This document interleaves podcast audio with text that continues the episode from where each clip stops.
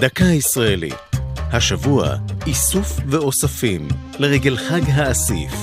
והפעם, שעונים שדודים.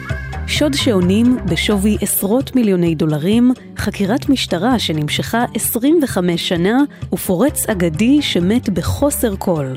כל אלה הם חומרים לסרט הוליוודי שובר קופות, אלא שמדובר בסיפור שהתרחש באמת במוזיאון לאומנות האסלאם בירושלים. בבוקר שבת, 16 באפריל 1983, גילה שומר המוזיאון שבמהלך הלילה נפרץ הבניין, ואוסף של 106 שעונים עתיקים ונדירים שהוצג בו נגנב.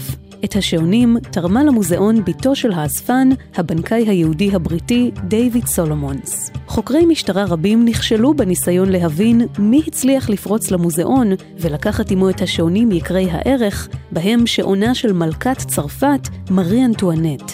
25 שנה אחרי השוד הנועז נחשפה זהות השודד, ואותרו כמחצית מהשעונים שנגנבו. הפורץ היה עבריין מוכר, נעמן דילר, ואת השעונים החזיק בכספות בבנקים בחו"ל. בטרם נפטר, סיפר לאלמנתו על השוד והוריש לה את רכושו, וכשהיא ניסתה למכור את השעונים, עלו החוקרים על עקבותיה.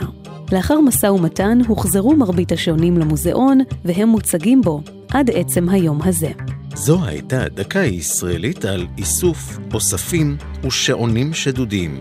כתבה מיקה נחטיילר. ייעוץ נדים שיבן, ייעוץ לשוני, הדוקטור אבשלום קור.